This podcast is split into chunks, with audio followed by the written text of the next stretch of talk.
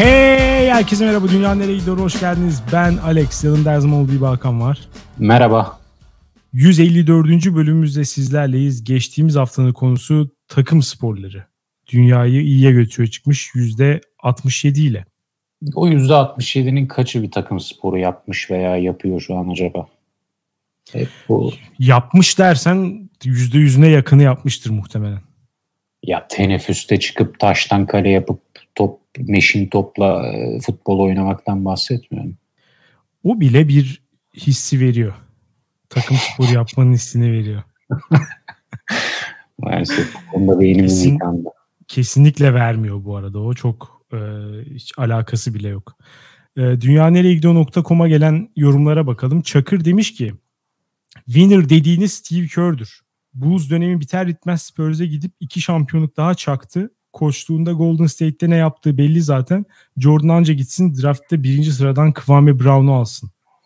Demiş. Sonra da şaka tabii. 90'larda Kanal D'de NBA izleyen çocuklar olarak hepimizin fikri aynı. Jordan tektir. Ne kadar dallama olsa da. Demiş. Doğru. Ya Doğru. biraz da dallama olduğu için de tek. Bu ikon yaratma olayında biraz şey var. Karakter olarak sorunlu bir tip ve biraz da aslında sevilmeyen özelliklerinin olması, antipatik özelliklerinin olması o kişiyi daha da ikon haline getiriyor. Mesela Maradona ve Messi örneklerine bakalım. Hı hı. İkisinin futbolu aşağı yukarı eşitlenebilir. Yani belki birinin birinden daha iyi olduğunu iddia edebilir insanlar ama ikon olma konusunda Maradona Messi'yi ona 20'ye falan katlamış durumda. Çünkü Koko işte sayesinde mi diyorsun? Ya evet aynen öyle. O sorumsuzluğu, serkeş hayat stili, örnek olmaması aslında hareketleriyle. Yani bütün işte hep futbolcular derler işte bütün çocuklar sizi izliyor, sizden örnek alıyor falan. Örnek alıyorsun dünyanın gelmiş geçmiş en iyi futbolcusu gidip koko yaparak kariyerini bitiriyor. Yani obez futbolu bırak. Aynen öyle dönüyor bir anda. İşte bunlar da zaten takım oyununun işte liderlik vasıflarını geliştirme, düzgün bir hayatta insanı e, yönlendirme falan olaylarının biraz şehir efsanesi yönünü gösteriyor Maradona. Niye canım? O aynı zamanda iyi bir lider olabilir. Sonuçta şöyle bir söz vardır. Benim yaptığımı yapma, dediğimi yap. Maradona'nın sözüdür bu. Bence Maradona Koko yap da diyordur. Buna eminim. diyebilir. Ee, yapmaları da lazım. Evet Koko sayesinde e, işte bu ikon konumunu kazandı. Messi aile babası çok sakin. Hiçbir neredeyse skandala karışmamış bir adam falan. Çok fazla temiz, gerçek olamayacak bir temizliği var. Bir miktarda otizm var muhtemelen. Görüntü ve hal ve hareketler onu işaret ediyor. Dolayısıyla o kadar şey olmuyor. Yani isterse Maradona'dan 500 gol daha fazla atsın yine de o ikonluk seviyesine erişemiyor. Anlıyorum. Anonim demiş ki dünyanın en güzel ligi başlıyor sonunda demiş. Başladı gerçekten de. Ee, Süper Ligi kastettiğini düşünüyorum. Türkiye Ligi'ni. Hakikaten bu kadar draması bol, bu kadar işte heyecanı, garip karakterleri, yani mesela Erman Toroğlu'nun yeni saç stili. Yok böyle bir şey. Yok böyle bir şey. Yani boyatmış diyeceğim de. Hep hem, boyalı herhalde. Ya hem boyalı hem sakal bırakmış falan iğrenç bir tipe dönüşmüş. 70 yaşından sonra iyice garip bir adam olmuş. Ee, onu Patreon'dan bizi izleyenler için bölüm bittikten sonra onu göstereceğim. İnanılmaz o. Onu görünce ben zaten şey dedim yani e, Cemre düşmesi gibi hani Süper Lig geri dönüyor. Erman kart zampara modeline mi geçmiş ya Şilalli? evet abi yani her şey modeli ya bir görsen Alman 3. lig topçusu modeli, kart zampara modeli, amatör pornocu. Hepsini tek bir potada eritmeyi başarmış Erman hocam. Çok büyük adam gerçekten ya. Anonim demiş ki her türlü sporun aşığı biri olarak bölümü çıktığı gibi dinledim. Özellikle Alex Paşa tüm hislerime tercüman oldu. Yalnız Hakan'a futbolla ilgili klişe yorumlarından dolayı sistem etmek istiyorum. Ee, klişe yorumdan kasıt herhalde futbolu diğer sporlardan aşağı görmen. futbol Aşağı kültürünü daha daha avam olarak tarif etmen. Onun dışında futbolla ilgili bir klişe yorum hatırlamıyorum çünkü o yüzden olduğunu düşündüm. Evet ama ben orada futbolu aşağı gördüğümü söylemedim ki. Ben toplumun gözündeki algıdan bahsettim. Yoksa e, futbol böyle gidip 11 tane fakirin birbiri karşısında mücadele edip topu geçirmeye çalıştı falan gibi şeylerden bahsetmiyorum. Ben sadece bir algıdan yaşıyorum. Federer mi daha elit gözüküyor yoksa futbolcular mı? Ee, bahsettim. Ve e, bir sporun yaygınlaşması için o ideal e, takım oyuncusu rakamını buldurmuş yani bulmuş futbol. Yani demokratize etmek için bir sporu en çok kişiye yaymak için 11 takımın 11 kişi olacak. Dolayısıyla yeni bir spor icat etmek isteyenlere önerim budur. Evet sonrasında demiş ki bu mantıkla boksçular, sumo güreşçileri falan en elit sporcular oluyor. Ne desem bilemedim. Sizi seviyorum öptüm bay. Boksçular ve sumo güreşçileri mi dedi? Evet. Ya onlar da tek kişiyle sumo, yapıldığı için diyor herhalde. Sumo güreşçilerinin Japonya'daki kültürel olarak ne kadar yüksekte bulunduğunu bilmiyor galiba. Öyle zaten. Japonya sumo güreşçileri Japonya'da el üstünde tutulan çok değerli der. Aşırı değerliler. El üstünde tutmak için ağır arkadaşlar. ya herkesin başının üstünde yerleri var. ya her sporun her sporun entelektüeli, elit e, bireyleri var. Olmayan da var işte ne bileyim. Evet. Muhammed Ali de boksçu, Charles Tyson apaçisi, şey Mike Tyson apaçisi evet. de boksçu. Yani fark etmiyor. Hep e, sporuna bağlı değil bence bu. İkinci, Sporcusuna bağlı birazcık. Ya, ikinci örneğim de o olacaktı. Muhammed Ali. Ama o da mesela boksta tek gibi yani biraz. Ee, ha, diğerleri çok apaç. Ya zaten çok cıvıda artık çok marjinal kesimlerce izleniyor diye biliyorum ben boks. Ya boks biraz o, UFC yani. tarafından tahtından edildi. UFC kesinlikle boksu e, silkeledi maalesef. Ve yine bir örnek daha vereyim. Ünlü dövüşçülerden biri YouTube'da bir ara çok ünlü oldu. Ee, yoga ile birleştirip yogala, yoga, yogilerden eğitim alıp falan onun oradan öğrendiği teknikleri dövüşüne uyguluyor mu uyguluyor. Bu da yine elitizm örneği. Ya üzgünüm. Ya futbolun güzelliği de bu. Yani bu futbol kötü yapan bir şey değil. Futbolun elit olmaması, elit kesimlerce oynanmaması. Veya ya, sadece elit kesimlerce izlenmemesi. Bu onu kötü yapan bir şey değil. Sadece ben algıdan bahsettim. Evet. E, izleyen kişi sayısıyla alakalı bence ne kadar elit algılandığı. Yani bütün dünya tenis izlerse tenisin de bir elitliği kalmayacaktır. Maalesef biraz böyle bir şey. Yani çünkü izleyen kişi or, ya ortalama düşüyor ister istemez. Yani buna yapacak hiçbir şey yok. Hayır tek bir kişi oldukça kahramanlaşıyor öyle bir durum ya ben ona katılmıyorum ama geçen bölüm onu konuşmuştuk zaten. O yüzden tekrar şey yapmayalım. Ya. Kim demiş ki Ekşi'deydi sanırım sizin nicklerinizin Alex de ve Hakan Şükür'den aldığınızı okumuştum. Ama Alex Cimbomluymuş demiş. Ee, yani bir Galatasaraylı da Alex de takdir edebilir. Oo. Tebrik ediyorum Alex. Adalet sporluyuz. evet. Ee, bu bu ekşi sözlükteki entry'yi kim yazmış acaba gerçekten çok merak ediyorum. bir enigma çözücü adeta. Bu hurafeyi bir kenara bırakalım lütfen FETÖ'den falan. Zaten hiç de sevmem adamı.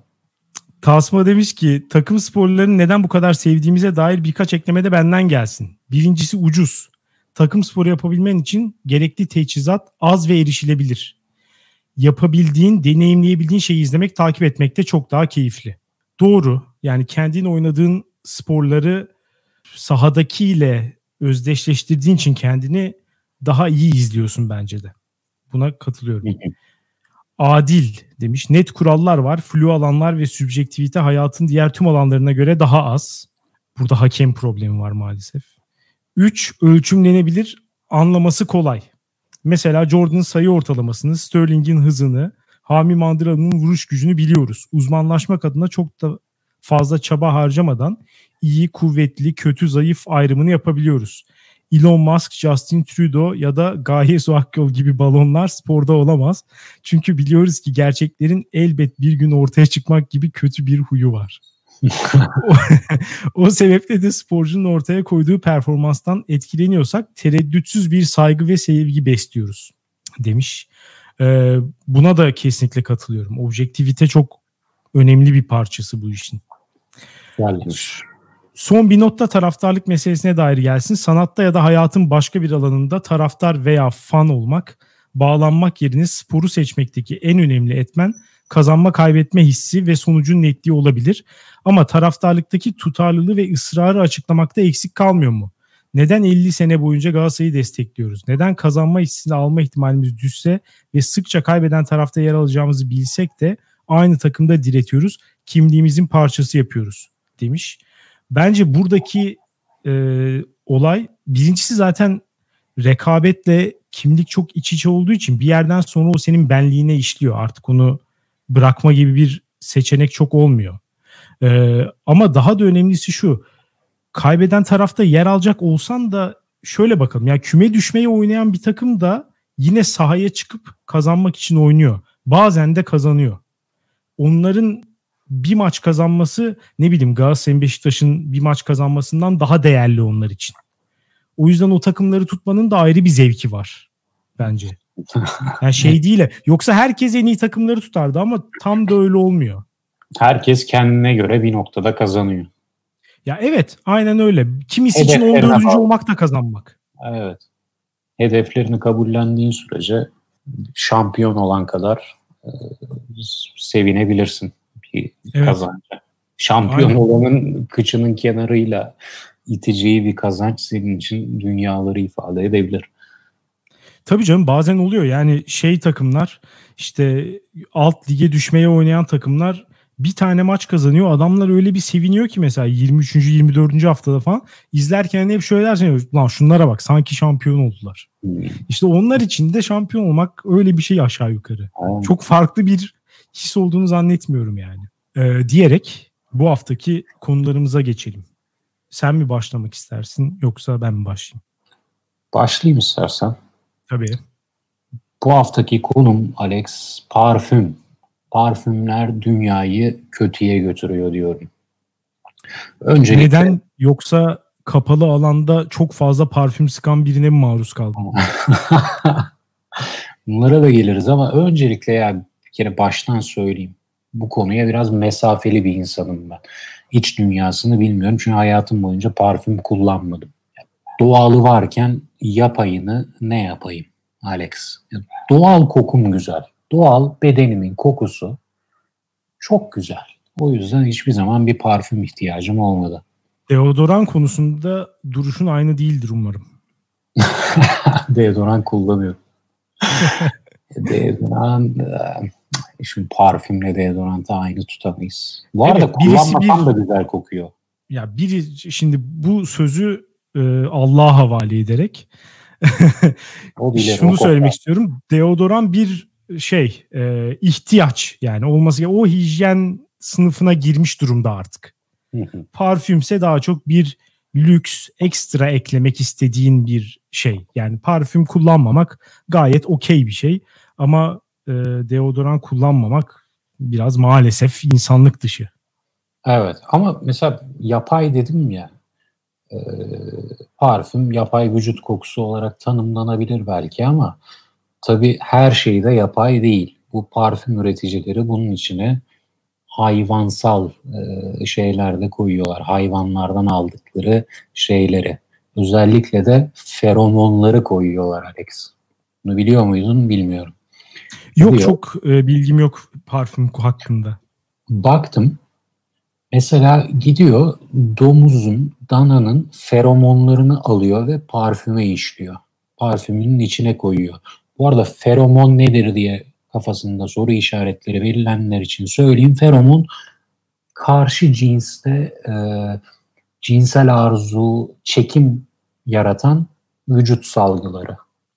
Şimdi Alex burada dikkatini çekmek istiyorum. Gidip domuz feromonunu alıp parfümün içine koyuyorlar Doğal öğe bu parfümün içindeki. Bu ilk kimin aklına gelmiş Alex? Yani bir domuzu azdıracak olan bir maddenin beni de azdırabileceğini kim düşündü ilk? Hangi parfüm firması? Çok merak ediyorum. Ya bunu bir e, şöyle düşünsene. Görsel düşünelim. Benim gördüğüm şeylerden beni azdıran, görünce azdığım şeylerin bir domuzu azdırdığını hayal edebiliyor musun? Yani zor. Zaten öyle bir şey olsa domuzları çiftliklerde üretmemize gerek kalmaz. Sal doğaya is, yani tüketemeyeceğimiz kadar çoğalırlar. Onlar da çok fazla öyle bir şey zaten yok. Hani keyif için, zevk için e, birlikte olan aşk yapan hayvanlar çok sayısı çok az yani. Evet, alıyor feromonu gidiyor, ürüyor yani bir şekilde.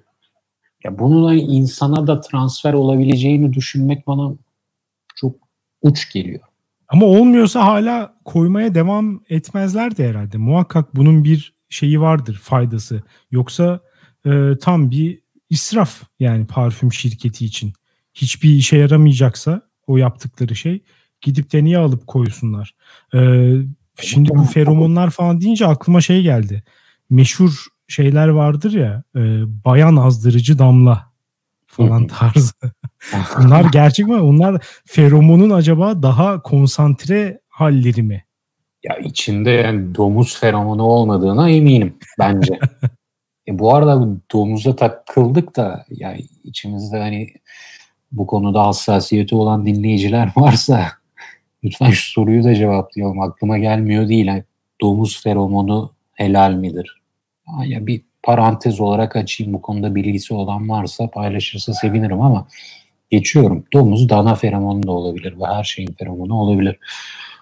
İşe yaramaz. Biraz da baktım internette yaramıyormuş da zaten ama yine de koyuyorlar. Ya eğer feromon aranıyorsa Alex parfüme konacak insan feromonu koyun ve insan feromonunu da nerede bulursun?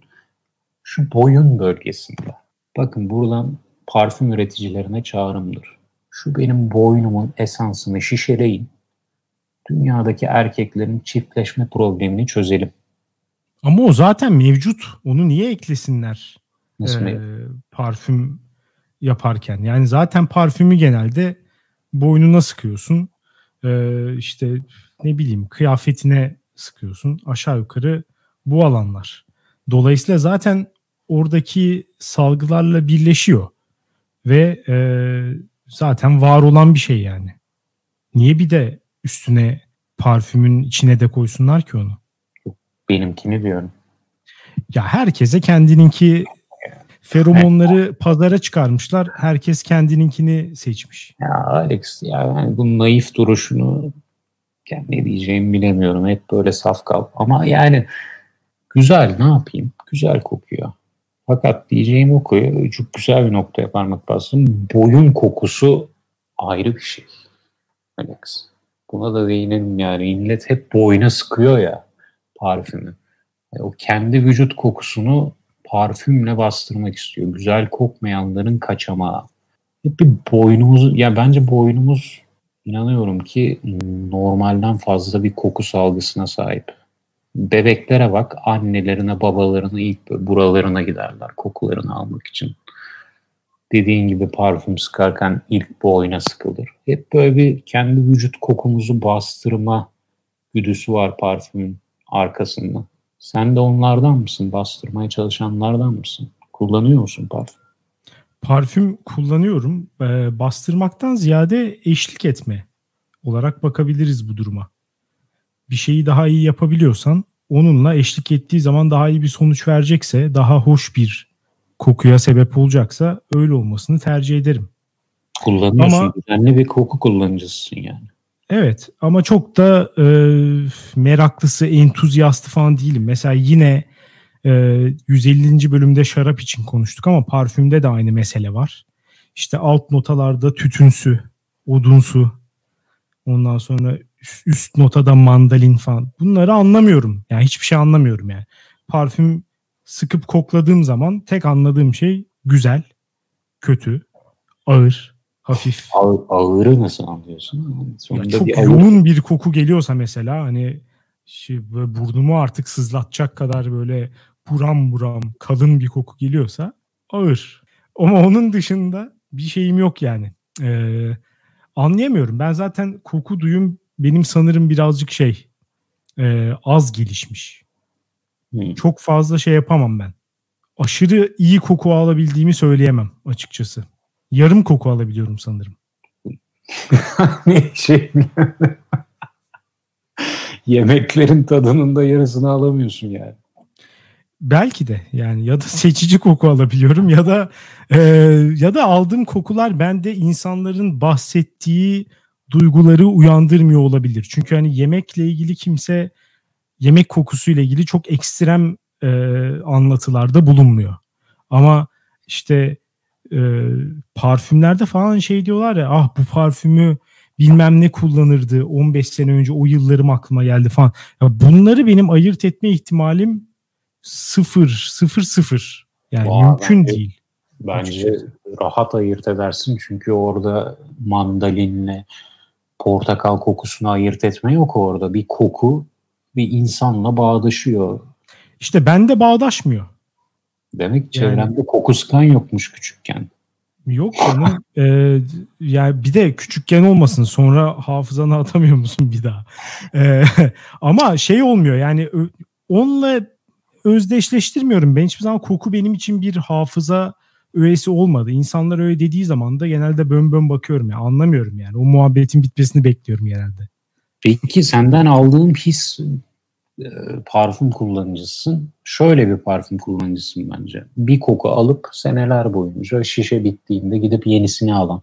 Evet yani arada sanırım şu ana kadar 3 tane falan farklı parfüm kullanmışımdır ama e, şu an kullandığımı çok düzenli olarak onu kullanıyorum cidden.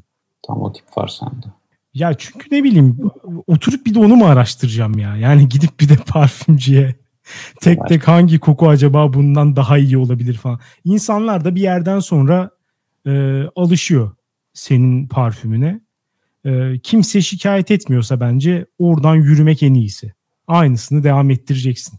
Ya zaten parfüm endüstrisindeki yenilikçiliği de ben merak ediyorum. Nasıl bir yenilikçilik var mesela? E, moda gibi bu sezonun kokuları bunlar diye çıkarıp sonra bir doğal seleksiyona bırakıp en çok satan hangisi ise onu gelecek yılda üretmek gibi mi? Ama senin gibi insanlar da var. Şişesi bittiğinde 50 yıl sonra bile aynı kokuyu alacak. Ki böyle bir insanken nasıl kokularla insanları bağdaştıramıyorum diyorsun. Sadece kendimle yani... bağlaştırabiliyorum. Başkasında o kullandığın kokuyu alınca ben. Acaba bu ben miyim? Böyle karmaşa yaşamıyor musun bir kimlik kullanıyor? Ya bilmiyorum ya şey o kadar yakından hiçbir erkeği koklamadım bilmiyorum.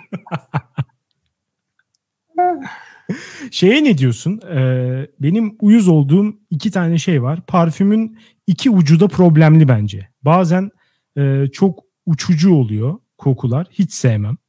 Yani sıkıyorsun sanki e, boşuna sıkmışsın. Yani bir 10 dakika 15 dakika sonra ortadan kayboluyor. Çok kötü. Ee, bir de işte çok kalıcı olanlar onlar da çok kötü. Mesela işte ilk söylediğim şey kapalı alanda ya bizim ofiste birisi var mesela. Ya öyle bir şey oluyor ki kim olduğunu anlayamıyorum gerçekten. Ama zaman zaman böyle o kadar yoğun bir koku oluyor ki ağzıma ta- tadı geliyor yani. Öyle bir yoğunluk. Böyle midemde falan o koku dolaşıyor hissediyorum gün Çok içinde olduğunu biliyorsun değil mi? Ne yani olduğunu? Az önce sırf hafızam yok, burun koku alamıyorum dedin diye şu an o kişiyi tanımlayamadığını söyleme. O... Yok kesinlikle kim olduğunu anlayamadım. Maalesef yani bilmiyorum kimi yaptığını çünkü öğrenirsem gerçekten gidip bir şey yapabilirim belki. Lütfen hani şunu kapalı alanda şunu yapmayın. Allah aşkına yapmayın. Yani çok kötü oluyorum ben dayanamıyorum şeye o kadar ağır yüksek oranda bir kokuya gelemiyorum maalesef. Ama ya çok kötü bir vücut kokusu varsa onu mu tercih edersin? Onu tercih etmem ee, ama azıcık da şey yapsa ya yani orada seçenek şu deodorana yükleneceksin. Bir şişe deodoran. ya bu arada şu da var az önce dedim çok kötü vücut kokusu olsa onu mu tercih edersin de genelde çok kötü vücut kokusuyla çok fazla parfüm karıştı mı ortaya bir daha da ucube bir şey çıkıyor. Evet. yani ter, ter üstüne parfüm sıkanlar mesela. Of. Evet. Aman Allah'ım yani. Çok çok çirkin. Çok Neyse koku duyumuzu daha fazla zedelemeden senin konuna geçelim istersen. Geçelim ama geçmeden önce bir de şunu söylemek istiyorum gerçekten. Yani parfüm e, pahalı bir şey evet. Hani ciddi bir e, para koymak gerekiyor. Ama bu şeylere ne diyorsun? Dışarıda mesela İstiklal Caddesi'nde, Kadıköy'de falan her türlü Beşiktaş'ta böyle kalabalık yerlerde hep yani isim vermek istemiyorum. Buradan bir şekilde dava falan açılabilir diye korkuyorum gerçekten. Ama yani sahte olduğu çok belli olan ucuz parfümcüler var. Ya bu nasıl legal olabiliyor? Bu aklım almıyor gerçekten bunun legal olmasını. Bilmiyorum, getir. Geçen Netflix'te Hasan Minaj'ın bir bölümünde 2 dolara satılan Air Jordan'ı gördüğüm için her, her şeyin sahtesi çıkmak zorunda ve parfümler de bence en iyi sahtesi yapılabilecek şeyler diye düşünüyorum. Yapar ya. yapar ama ya işporta tezgahında bunun olmasını anlıyorum. İşte zabıta gidince kaçıyor falan. Ama adam İstiklal Caddesi'nde dükkan açmış ya. Abi bu nasıl bir prestij yani? Yakında hakikaten işte buradan gidip Şanzelize'de falan şey açacak ya. Bu nasıl bir e, ya kaçak olan şeyin bir gizlenme ol, problemi olması lazım değil mi? Dakika kaçak saklı. sahte mi? Sahte yani. Hmm. Yoksa yasa dışı, yasa dışı. kaçak olarak getirmiş mi diye düşündüm de yasa ama yasa dışı olmak zorunda mı ya? Ben mesela evimde aldım hamsi kolonyasını limon kolonyasına karıştırdım. Buyurun Boss parfüm diye çıktım sokakta satıyorum. Bu yasa dışı mı? Yani evet. Bu, bu, Az ama, önce tarif ettiğin şey direkt olarak Ama Boss'un e, fontunu değiştirdim atıyorum. Onlar bold, ben italik yaptım falan. Yani Sadece ismi Boss. Tek S belki öyle bir şey yapabilirsin. Tek S evet, Boss. Aynen. Boss. Yaptım bu illegal. Bilmiyorum. Ya bilmiyorum herhalde ismini de değiştirirsen illegal olmayabilir. O da yani bence çok da satar bu. Hugo Boss ama Ü ile ve tek S ile. Hugo. ee, o zaman benim konuma geçelim. Son 2-3 günde Twitter'da patlamış bir konu. Ee, muhtemelen gündemden hızlıca inecek ama hazır gündemdeyken önemli olduğunu düşündüğüm için e, biz de bir tartışalım istedim. Konunun adına ne demek gerekiyor bilmiyorum ama hani duygusal manipülasyon konusu aslında. Açalım. Evet. Ee, duygusal manipülasyon. Ya özellikle insan ilişkilerinde bu genelde mesela flört ve işte romantik ilişkilerde daha çok ele alınıyor. Ama aslında gayet arkadaşlık ilişkilerinde veya işte e, çalışan ilişkilerinde, profesyonel ilişkilerde falan da olabilecek şeyler. İnsanlar onu birazcık göz ardı ediyor bence. E, daha böyle biraz dar kapsamda tartışılıyor. Konu şu şekilde gündeme geldi. E, birisi eski bir sevgilisi tarafından love bombing'e maruz kaldığını iddia etti. Ve bununla ilgili de bir ifşa yazısı yazmış. İlişkilerinde neler olduğunu baştan sona anlatan bir ifşa yazısı yazmış. love bombing nedir bir anlatır mısın? Evet, Allah? love bombing. Hiçbir ismi var. ya love bombing dediğimiz şey e, ilişkinin en başında çok hızlı bir şekilde böyle işte havaya girip işte seni seviyorum, senle evlenmek istiyorum falan inanılmaz romantik jestler işte hadi eve çıkalım şöyle yapalım böyle yapalım falan inanılmaz bir şekilde karşıyı ilgi alakaya boğmak onu sevdiğini hissettirmek böyle e, onu bir şeye almak kıskaca almak bu sevgiyle falan sonra da onu bundan mahrum bırakmak bir anda. Love bombing dediğimiz şey bu. Bu iddia bir tane yazı yazmış mesela bir arkadaş eski sevgilisine. Daha sonra e, bu ifşa yazısını da yayınlamış. Millet de okumuş. Sonra da diyor ki bu kişi bana love bombing yaptığı için bu kişinin işte Medyascope'da mesela röportaj yapmak için çağrılmaması lazım. Bu kişinin şeyini bitirmeye çalışıyor. Ee, ne diyeyim profesyonel hayatını, reputasyonunu bitirmeye çalışıyor. Love bombing yaptığı için. Love bombing peki bu ifşayı yapan arkadaşın uydurduğu bir şey mi yoksa genel olarak kültürde yok işte gender equality, cinsiyet eşitçiliği çalışmalarında falan çok sıkça başvurulan bir tabir? Ya hayır şeyde falan yok. Hani ya benim bildiğim kadarıyla bu arada burada ahkam kesme mansplaining yapmak istemiyorum. Madem terimlerle konuşuluyor. Ya benim bildiğim kadarıyla o kadar fazla hani bunun şeyin içinde değil. Çünkü direkt olarak e, kadın erkek dinamiğiyle alakalı bir şey değil aslında. Daha geniş bir konu. Yani tüm ilişkilerde evet. yani love bombing tabii ki sadece romantik ilişkilerde olabilir de e, ne bileyim bir kadın da erkeğe yapabilir love bombing. Yani bunun e, şeyi tabii. yok. Pek cinsiyetli bir şey değil ama e, bu kızın uydurduğu gibi de değil. Yani bayağı bir kesim tarafından konuşuluyor. E, şey bilinen bir terim yani. Ya o zaman buna bakalım. Love bombing, aşk bombalaması, duygusal manipülasyon mudur? Ya ilk tepkim şu bilinçli bir biçimde yapılıyorsa sırf e, yatağa atmak için diyelim. O zaman duygusal manipülasyondur. Ama şiddet midir?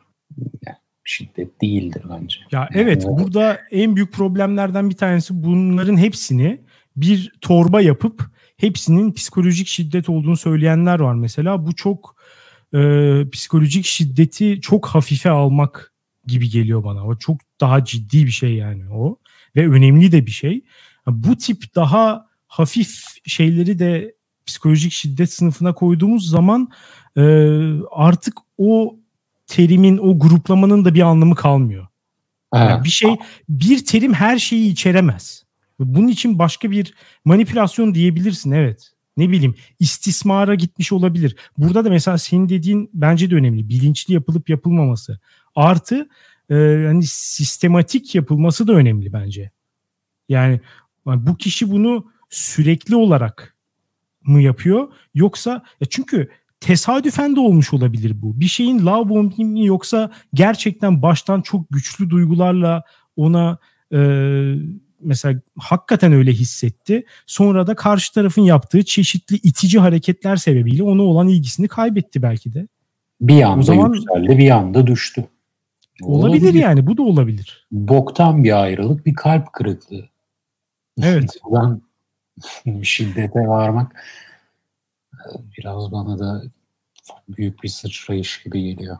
Değil mi? Yani her e, üzücü olay muhakkak bir ne bileyim hani bir şiddet işte bir fail kurban meselesine dönmemesi lazım. Bu bence insanların psikolojisini olduğundan da daha fazla bozuyormuş gibi geliyor bana. Her şeyi bu kadar e, büyütme. İfşa konusuna da gelirsek bunların bence hiç ifşa konusu olmaması lazım. İfşa edenlerin de feci bir şekilde ayıplanması gerekiyor bence. Çünkü yani direkt olarak özel ilişkiniz hiçbir şekilde objektif veri sahibi olmamız imkansız. Tek taraflı bilgi alıyoruz. Ya kimin haklı kimin haksız olduğunu bir ya, tamamen bir muğlaklık var. Sen olayı yanlış yorumlamış olabilirsin. Belki sen ona öncesinde love bombing yaptığın için o sana karşılık vermeye çalıştı falan. Ya bununla birini ifşa edip yargılatmaya çalışmak kalabalıklara bence çok ekstrem. Hani bu tacizi ifşa etmekle aynı şey değil. Bunun yapılmaması lazım. Hatta bu psikolojik şiddete girebilir. Kesinlikle bu daha yakın psikolojik şiddete. Eski sevgilini böyle yaptığı için e, ifşa etme meselesi daha büyük bir ve hatta hani ısrarla bir de sadece ifşa etmiyor. Sonra da mesela onu konuk alan bir programa mention atıyor. Aslında hani tacize varan hareketler bunlar. O daha yakın gibi geliyor bana. Daha ekstrem hareket. Ya işte burada hep o ayrıma takılıyoruz şimdi. ilişkide kadın erkek ilişkisinde erkek kadına gerçekten e, şiddete varan bir şey yaptı. E, psikolojik şiddete de buna dahil ediyorum. Atıyorum tehdit etti, şantaj yaptı, bir şey yaptı. Bu ifşa edilir Evet bunlar bunlar psikolojik şiddet aşk, gerçekten. Aşk bombalamasını ifşa edip toplumundan onu linç etmesini istemek şu anki örnekte biraz Psikolojik şiddete geldi benim kafamda. Yaptın mı peki hiç love bombing yaptığını fark ettin mi? Bilinçli hiç yapmadım. Bilinçsiz olarak yaptığın sonucunu alıyorum burada. Hayır bilinç, bilinçsiz olarak yapıp yapmadığımı bilemeyeceğim için o, orada bir açık kapı bırakayım ama mesela bir Mesela... arkadaş geldi aklıma da o anlatmıştı seneler önce. Yazlığa gitmiş. Yazlıkta bir kızla yakınlaşmışlar. Ya diyor ki hani üç gün içinde evimizin panjurlarının rengini konuşmaya başladık. Nasıl bir ev alalım? Şunu yapalım. kaç, sen kaç çocuk istiyorsun falan ama arkadaş da gerçekten bunu manipülatif yapacak bir insan değil. Muhtemelen kız e, kızdan çok sinyal aldı. Kız çok muhabbetleri oraya götürdü. O da yani muhabbeti değiştiremedi. ayak uydurdu falan. Öyle de olabilir ya da belki o anlığına hoşuna da gitmiş olabilir. Evet. Ya o düşünce o an ona çok sıcak gelmiştir. Bir anda o gazla mesela o da sarılmıştır o ihtimale. Ama ya bir birazcık sakinleşince aslında hiç yapmaması gereken bir şey olduğunu düşünmüş olabilir. Ya bu arada sonradan bana anlatışı çok manipülasyon kokuyor. Yani o an Nasıl çok yani? manipülatif, bilinçli davrandığını gösteriyor. Bana anlatırken şu o an olayın çok bilincindeymiş gibi anlattı. Ya, ya işte yani böyle hafif de dalga geçerek kendiyle falan. Ama muhtemelen işte arkadaş o an karşı tarafı bozamayacak bir insan. O da olabilir evet. Karşı taraf e, işte sen kaç çocuk istiyorsun derse, derse bizim arkadaş yani ne çocuğu ya. ne diyorsun üç gündür tanışıyoruz falan diyebilecek de bir insan değil. Asıl o manipüle edilmiş o zaman. Ya karmaşık. ilişkiler çok karmaşık. Her ilişkinin o kadar dinamikleri farklı ki. Evet. Buradan buraya geleceğim. Bence bu tip e, terimlerle olayı sadeleştirmek, her şeyi açıklayan her e, davranış örüntüsünü basitleştiren terimleri yaygın olarak kullanıp insanlara bakın bakalım size de bu yapılmış mı? Geriye dönün bir düşünün falan demek e, bence hiç doğru değil. Yani bunlar açıklayamıyor. Bir şey aynı anda bir sürü şey olabiliyor. Ona başka şeyler yol açmış olabiliyor. Yani böyle hani elimizde 10 tane terim var. Onları kullanalım. Modunda takılmak bence hep bir şey eksiklik ve bir de şuna da yol açıyor bence. İnsanın hayattan beklentisini bozuyor birazcık ve ilişkilerden beklentisini. Ya bu kadar steril bir ilişkiyi kimse kuramaz bence. Herhangi bir duygusal manipülasyonun yüzde sıfır olduğu. Tabii.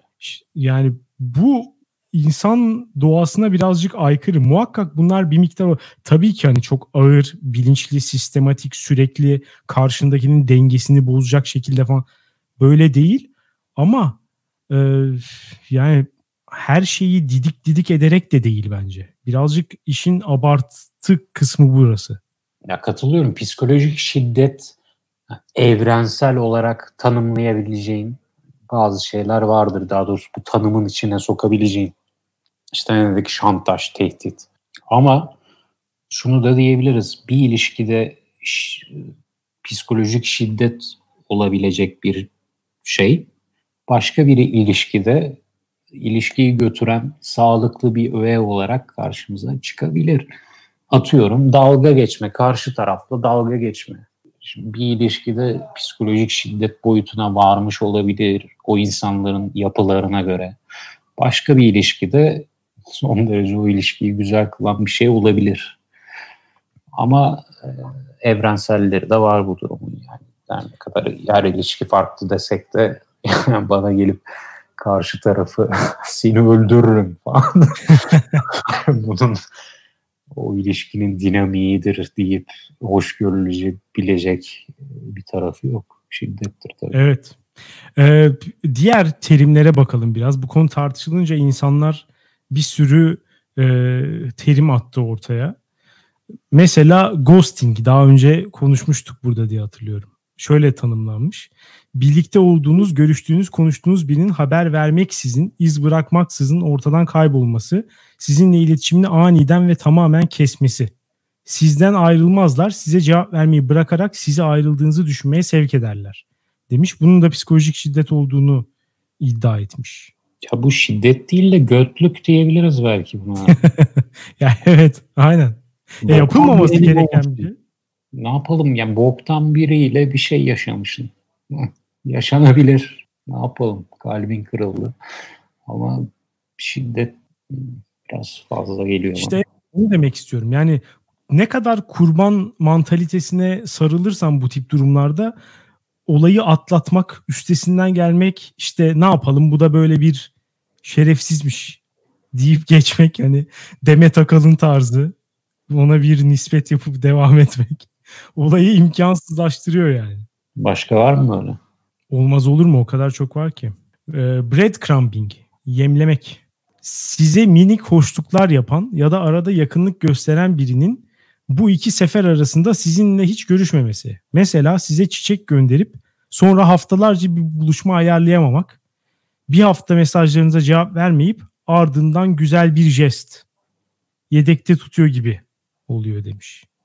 Ya bir hafta mesela bir hafta mesela doğru düzgün haber alamıyorsun. Sonra bir anda diyor ki hafta sonu romantik bir kaçamak.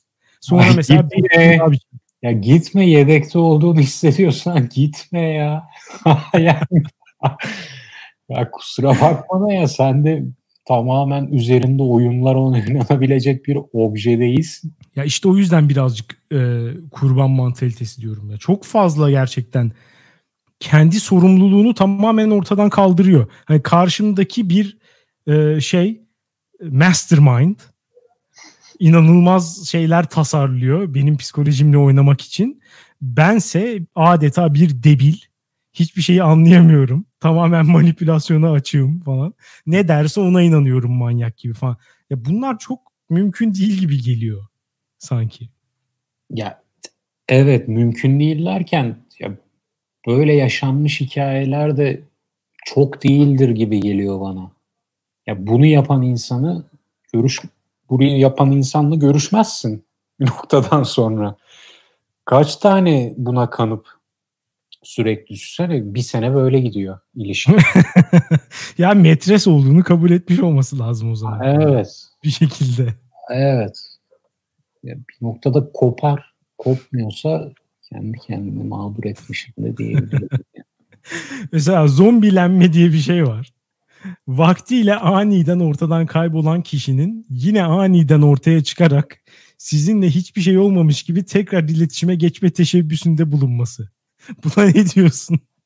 Ya teşebbüse geçti diyelim. Ben de sürekli yani mesela buradan blokladım oradan geçti. Oradan blokladım buradan geçti falan gibi bir taciz unsuru varsa psikolojik şiddet olabilir.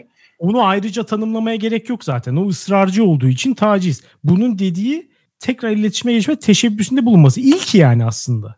Yani. Çok ekstrem bu değil mi? Böyle bir şey olamaz artık bu kadar da yani. Evet.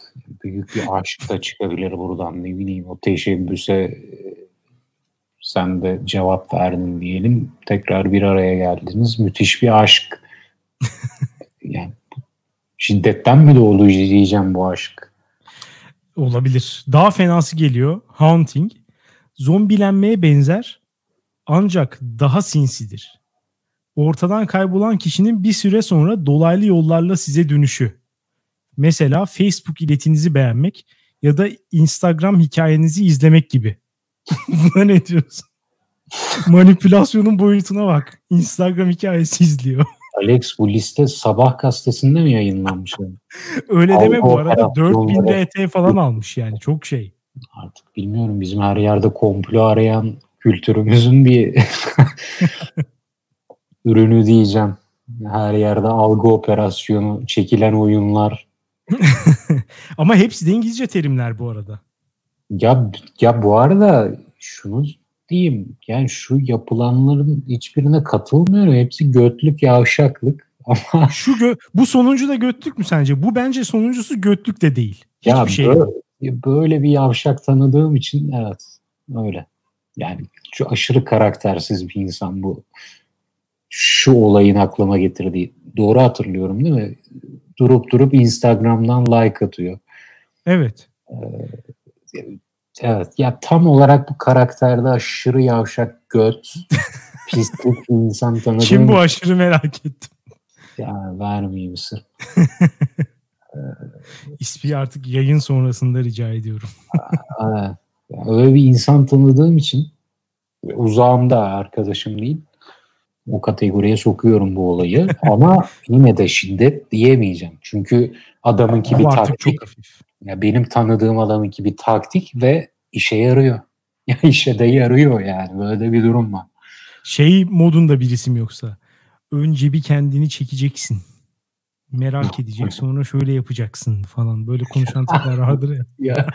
Yok bu direkt düz yavşak ya sosyal medyada sürekli birilerine, birilerine yürüyen öyle bir tip ama görüyoruz yani işe de yarıyor bu olayı avlanan çok da var. İşte e, manipülatif bir mastermind olduğu için savunmasız bireyleri ağına düşürüyor. Hmm. Şimdi şunu inanılmaz komiğime gitti onu da söylemek istiyorum. Love bombing'in e, buradaki tanımında şöyle diyor. Kişi sizi bu eziciliğiyle sendeletir, size düşkün olduğu ve asla zarar vermeyeceği hissine kapılmanızı sağlayarak savunmanızı zayıflatır. Ya bu tip bu tip laflar benim gerçekten sinirimi boz, bozuyor. Savunmanızı zayıflatır falan. Yani böyle Love bir savunman varsa zaten ha? Love bombing'de büyük faka basmış yani. Bu, bunu o listeye eklememeliymiş. Çok büyük hata yapmış. Öyle mi diyorsun? Love bombing bu arada içlerinde en e, ciddi olanlardan bir tanesi olarak gösteriliyor. En ciddi gaslighting var. Onu biliyor musun? O bireyin kendi hafıza, algı ve akıl sağlığını sorgulayıp irdelemeye iten bir psikolojik şiddet türü. Bireyde şüphe uyandırma, çelişki ve yalan yoluyla peyderpey dikte edilir. Bu dikteye maruz kalan kişiler sık sık kendilerini özür dilerken bulabilirler. Ve ya bu öz değerlerini yitirler. Efendim? Asım Kütahyalı mı hazırlamış bu listeyi Alex? Neden? Algı operasyonlarını çözümleme falan deyince yani. Hayda. ya, ya bu nedir bu? Ya bunda şey var. Düzenli, sistematik, sürekli olarak karşındakinin rahatsız olduğu şeylerden bir manyak olduğu için rahatsız olduğunu iddia etmek aslında ve onu sürekli kendini kendi akıl sağlığını karşısındakine sorgulatmak. Bu bence gerçekten bir psikolojik şiddet. Beyin yıkama mı? Gibi bir şey neredeyse. Ya evet. Tamam ama yakın bir şey bu yani. Ya yine tekrar aklım şuna gidiyor. Gerçekçi olalım. Eğer ya bu gerçeklikte bunu ne kadar yapabilir ki bir insan? Yani karşında bir insan var yani sürekli ya beyin yıkama sürekli olarak sen delisin sen manyaksın bu yüzden böyle düşünüyorsun falan. Ya gerçi tamam böyle diyorum da çok fazla bizim bilmediğimiz dünyalarda çok fazla böyle kadın erkek ilişkisi var ama. Ya hem öyle bir de şey işin içine yoğun duygular girdiği zaman birazcık e, insanlar hassaslaşıyor ve yapmayacağı şeyler de yapmaya başlıyorlar. Yani hiç inanamayacağın insanlar senin mesela yakın tanıdıkların olmadı mı? Ulan bunu da nasıl sineye çekersin? Diyorsun mesela objektif bakınca. Ya da işte ya bu insan sana şunu yapıyor. Nasıl tepki göstermezsin diyorsun. Ama o ilişkinin içinde olduğun zaman e, bazen daha şey gelebiliyor o. E, her şey daha normal geliyor. Normalleştirmeye çalışıyorsun. Yaşadığının bir problem olmadığına kendini ikna ediyorsun. O Doğru. bakımdan bence mümkün. Doğru. Doğru. Tamam geri alıyorum abi. Dünya genelini düşündüm veya Türkiye toplumunun genelini düşündüm de kaç tane erkek vardır kadına sen manyak olduğun için böyle düşünüyorsun. Sen bir bok bilmezsin diye şiddet Evet bunu bunu kabul ettiren çok vardır değil mi? Evet. Ben, ben bir an böyle kendi çevremden falan düşündüm. Ya çocuk bizim çevremizde bile değil dediğim gibi çıkar yani böyle ilişkiler. Nedense kadın türlü koparıp atamadı. Evet. Ya bir de son olarak şunu söylemek istiyorum. Bu tip terimler bence aslında en büyük işlevi e, içgörüyü geliştirmesi olması lazım. Yani bunları okuduğun zaman bunların faydası senin kendine dönüp bakarak ben bunları yapıyor muyum insanlara, arkadaşlarıma, işte sevgilime bilmem ne.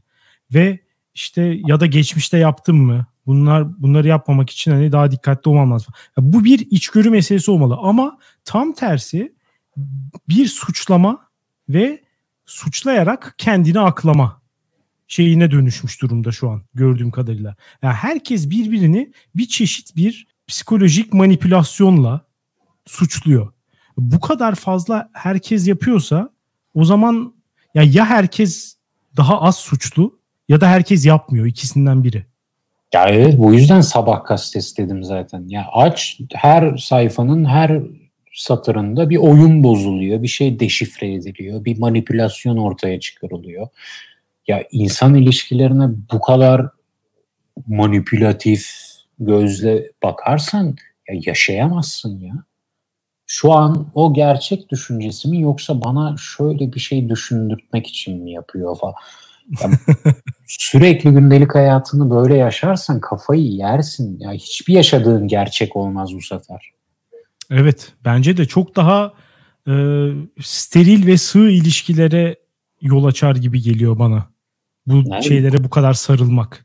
Bu kadar da savaş alanı değil insan ilişkileri ya. Bence de. E, savunmanızı zayıflatır falan. Ne evet, oluyoruz abi? Ne bu yani? bir savunmanız ya. Karşıda Barcelona top çeviriyor sanki yani. Nasıl nasıl bir şey bu savunmamız zayıflıyor? Direkt bir savaşmış bu zaten. Senin savunman onun atağı varmış. Evet. Senin gediğin yani kalede gedik. Bununla birlikte bölümümüzü kapatalım bence. Kim bilir biz de şimdi bizi dinleyenlere kaç tane psikolojik şiddet uygulamış olabiliriz. Arada mesela ghosting yapıyoruz. Gerçi ghosting yapmıyoruz ya. Söylüyoruz çünkü neden olmadığımızı. Hiçbir şey söylemeden bir bölüm koymazsak bir gün ghosting yapmış sayılabiliriz. like atalım. evet. E, siz evet siz lütfen bize zombieing yapın. Çünkü geçen bölüm 4-5 tane yorum vardı. Şimdi bir anda ortaya çıkın ve 15-20 tane yorum olsun. Hatta biraz love bombing de katabilirsiniz olayın Biraz ya evet. Sonradan ne olacağının çok önemi yok. Biz o baştaki bombing kısmı bize yeter. Sonrasında geri alabilirsiniz. Ee, bir anda bizi mahrum bırakabilirsiniz. Önemli değil. Ön, önce bir love bombing yapın sonrasına bakarız. diyorum. Dünyanereyegidiyor.com'dan e, yorumlarınızı bırakıp ankete katılabilirsiniz. Dinlediğiniz için teşekkür ederiz. Haftaya salı görüşürüz. Güle güle.